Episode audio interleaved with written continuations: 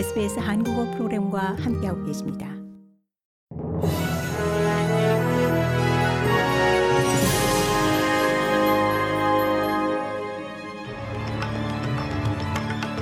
(2023년 3월 7일) 화요일 오전에 SBS 한국어 간추린 주요 뉴스입니다. 호주 중앙은행이 오늘 10개월 연속으로 기준금리 인상을 단행할 것이란 전망이 지배적입니다.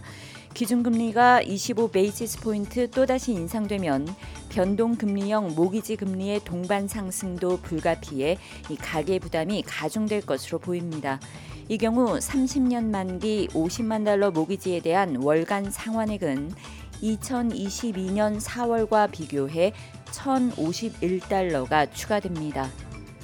호주가 3년 안에 중국과의 전쟁 가능성에 대비할 필요가 있을 수 있다는 경고가 전문가 분석에서 제기됐습니다. 시드니 모닝 헤럴드와 DAG가 초청한 전문가 패널은 미국과 그 동맹국들이 우크라이나 전쟁에 온 관심을 집중하면서 대비하지 않는 동안 시진핑 중국 국가주석이 그 기회를 노릴 경우 이 중국과의 분쟁이 빠르면 2026년 초에 발생할 수 있다고 말했습니다. 빌 쇼튼 연방 정부 서비스부 장관은 노동당 정부가 필요한 방위 검토를 하고 있다고 말했습니다. 그는 하지만 중국과의 전쟁 가능성에 대한 추측을 경계하면서 중국과의 관계 안정화의 중요성을 강조했습니다. 뉴사우스웨일스주 해안과 센트럴코스트 지역 대부분에 폭염주의보가 내려진 가운데 주 전역의 폭염이 9일까지 이어질 것으로 예보됐습니다. 주내 전역으로 야외 불 사용은 전면 중지됐으며 몇몇 학교의 경우는 폭염으로 학교가 휴교했습니다. 일부 지역의 기온은 40도를 넘어설 것으로 예측됩니다. 주내 중서부 지역에는 40건 이상의 화재가 발생해 이미 450여 헥타리의 토지가 전소됐습니다. 국제축구연맹 FIFA가 이 호주 뉴질랜드 여자 월드컵을 위한 사우디아라비아의 스폰서십 계약을 포기해야 한다는 압박이 커지고 있습니다. 제임스 존슨 호주 축구협회장은 사우디아라비아와의 파트너십은 이 여자 월드컵에 대한 모두의 비전과 맞지 않고 우리의 기대에도 미치지 못한다고 밝혔습니다. 7월에 열릴 여자 월드컵은 32개 팀이 본선에 진출했으며 호주와 뉴질랜드가 공동으로 개최합니다. 멕시코 동남부 베라크루스 주에 벌여진 트레일러 화물칸에서 미성년자 103명을 포함한 300명 이상의 이주민들이 무더기로 발견됐습니다.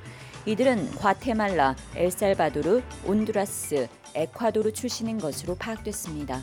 미성년자들은 베라크루스주 가족 서비스 시스템 하에 보호 조처되고 성인의 경우 멕시코 당국이 이 법적 난민 지위 여부를 결정하는 절차를 받게 될 예정입니다.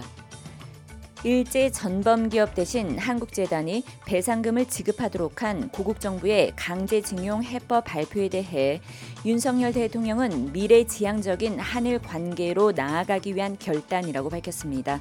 하지만 피해자 측은 정부를 강하게 비판했고 어젯밤 규탄 촛불 집회가 열렸습니다. 일본 정부는 긍정적인 입장을 밝혔지만 이 과거 역대 내각의 역사 인식을 계승한다면서도 반성과 사죄 표현은 없었습니다. 미국은 역사적인 해법이라며 거듭 환영의 뜻을 밝히면서 한미일 삼각관계 강화를 강조했습니다. 이상이 3월 7일 화요일 오전에 SBS 간추린 주요 뉴스입니다.